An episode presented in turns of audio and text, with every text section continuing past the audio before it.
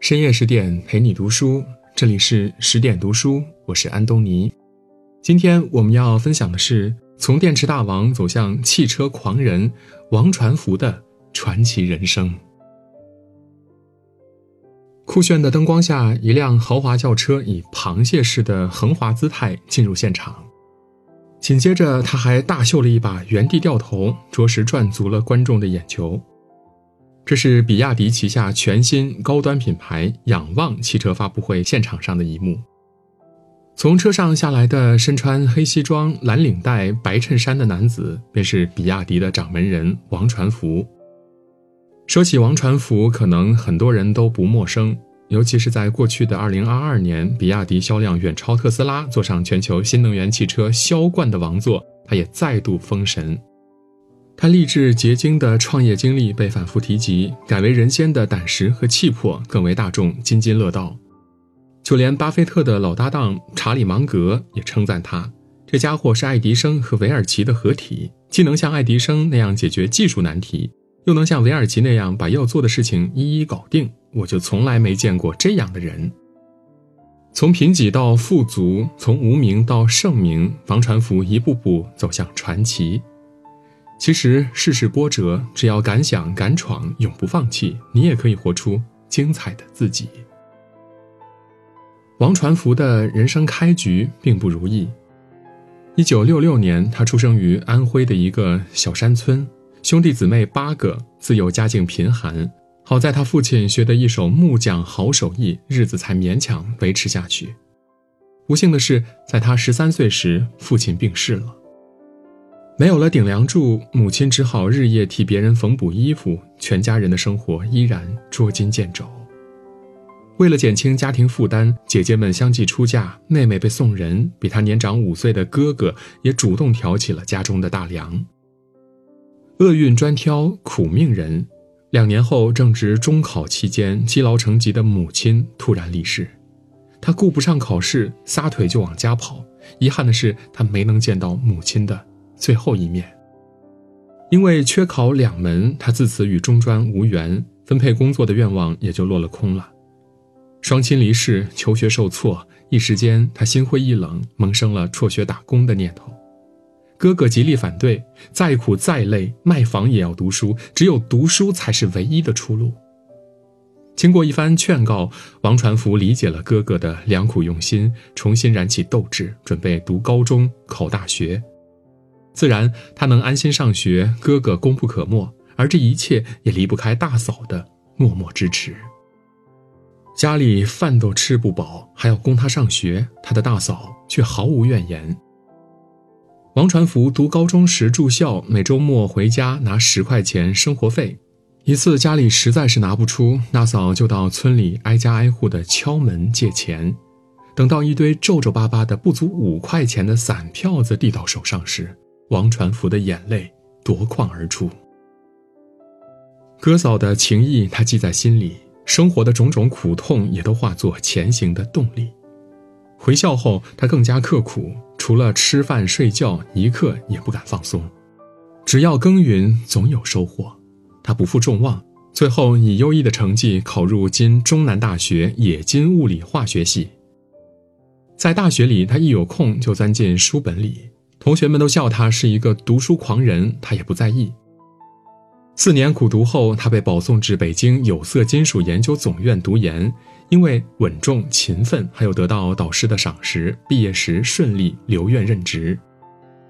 从一穷二白的农村娃到吃上公家饭，他已经成为妥妥的人生赢家。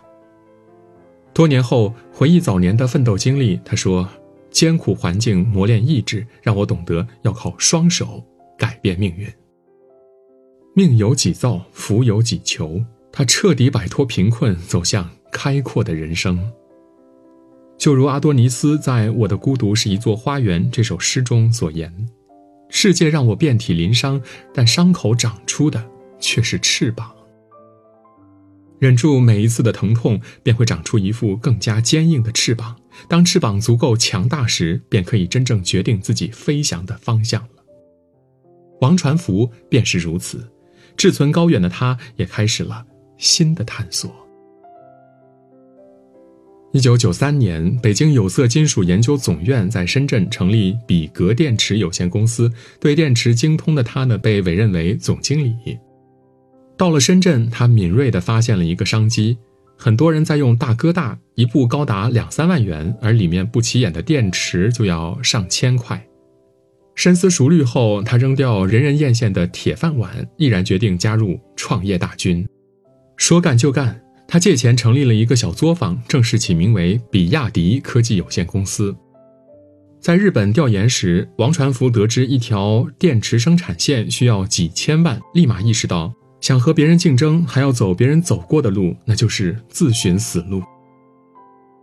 于是他回国后另辟蹊径，利用国内廉价的人力资源，建成高效的生产线，花费不过百万元。这样一来，他有了成本优势，也顺理成章的有了竞争力。渐渐的，比亚迪电池打开市场，一度赶超全球电池巨头三洋、索尼，荣升全球最大的手机电池供应商。王传福也成了名副其实的电池大王。越优秀的人越不安分，电池做得风生水起，他跨界进入到汽车产业。近乎疯狂的举动遭致众人的质疑，甚至有投资者在电话上威胁要抛售比亚迪的股票，抛到死为止。各种负面声音纷至沓来，王传福撂下两句狠话：汽车说穿了不过就是一堆废铁，一切技术专利都是纸老虎。句句铿锵，字字硬核，源自他自信的底气。不懂技术知识，他翻阅各类技术书籍，多次到一线工作。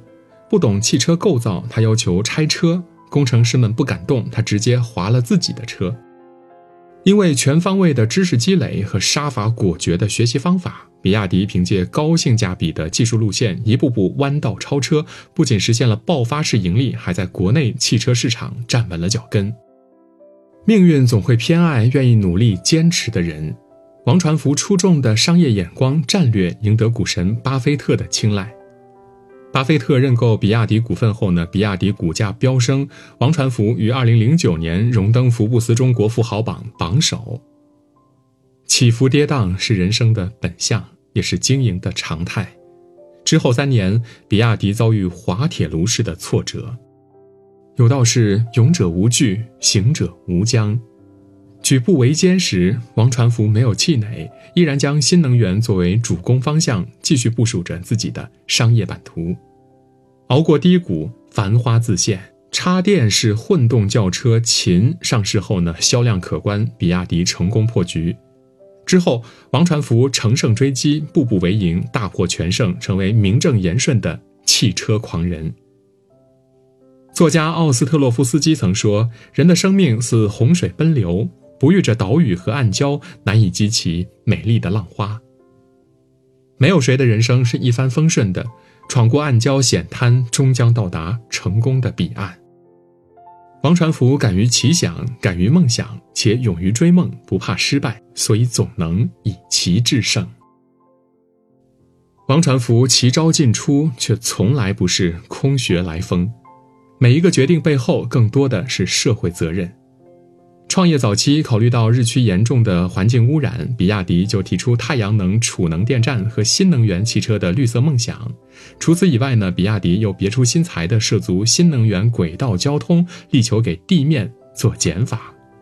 之后，云轨和云巴方案频频出炉，并顺利落地国内外城市。这些在别人都不敢想象的事情，王传福竟然一一的把它变成了现实。他有一个笃定的想法，就是希望用技术解决能源和环境问题。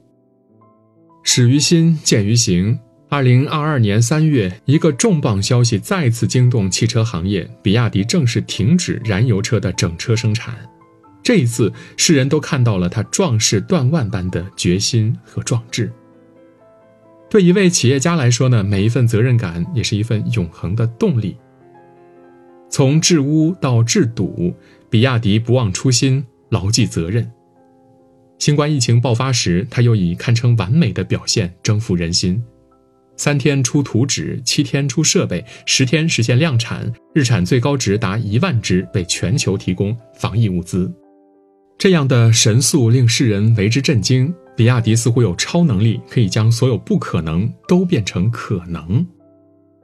在企业家随访式对谈节目《拙见》中，俞敏洪提到，因为各种超前的战略布局，王传福一直在质疑声中前进着。王传福听后微微一笑：“我们做这些就是为了责任，为了争一口气。你说我们现在为了钱吗？我们又能用多少钱呢？就是希望能够把产业做大，为中国人争一个面子，争一口气。”如他所言，想为中国争口气的比亚迪确实做到了，让人刮目相看。就像特斯拉刚席卷中国时，王传福曾夸下海口，分分钟可以造出特斯拉，引得特斯拉 CEO 马斯克的蔑视。不曾想，若干年后，这个众人眼中的笑话变成了神话。比亚迪的年销量远超特斯拉，在行业内风光无限，就连马斯克的态度也有了明显改观。比亚迪等中国厂商很有竞争力，这是中国民营企业的成功，也是中国人的成功。也正因为敢越星河和一往无前的勇气，王传福常被人称为颠覆者。曹操有诗言：“老骥伏枥，志在千里；烈士暮年，壮心不已。”年近花甲，王传福没有停止开拓的脚步，仍然在用行动彰显社会责任。诠释家国情怀。稻盛和夫曾在《干法》中写道：“我之所以能够走到今天，就是因为敢于打破常规，不断向着新产品、新事业发起挑战。我不愿走别人走过的路，这与我的天性不合。而少有人走的路，往往是通向成功的路。”一路走来，王传福不循常理，在前途光明时下海从商，遭遇危机时力挽狂澜，事业稳定时转换战场。时至今日，他已带着满满的民族自信，站到了行业金字塔的顶端。人生之路，道阻且长，行则将至，坐则将成。愿平凡的你我，也能学习王传福勇敢和坚定的精神，志不求易，事不避难。直至成就自己的梦想。今天的文章就到这里。如果您喜欢我们的文章，可以在文末点亮再看。更多美文，请继续关注十点读书，也欢迎把我们推荐给您的朋友和家人，一起在阅读里成为更好的自己。我是安东尼，我们明天再见。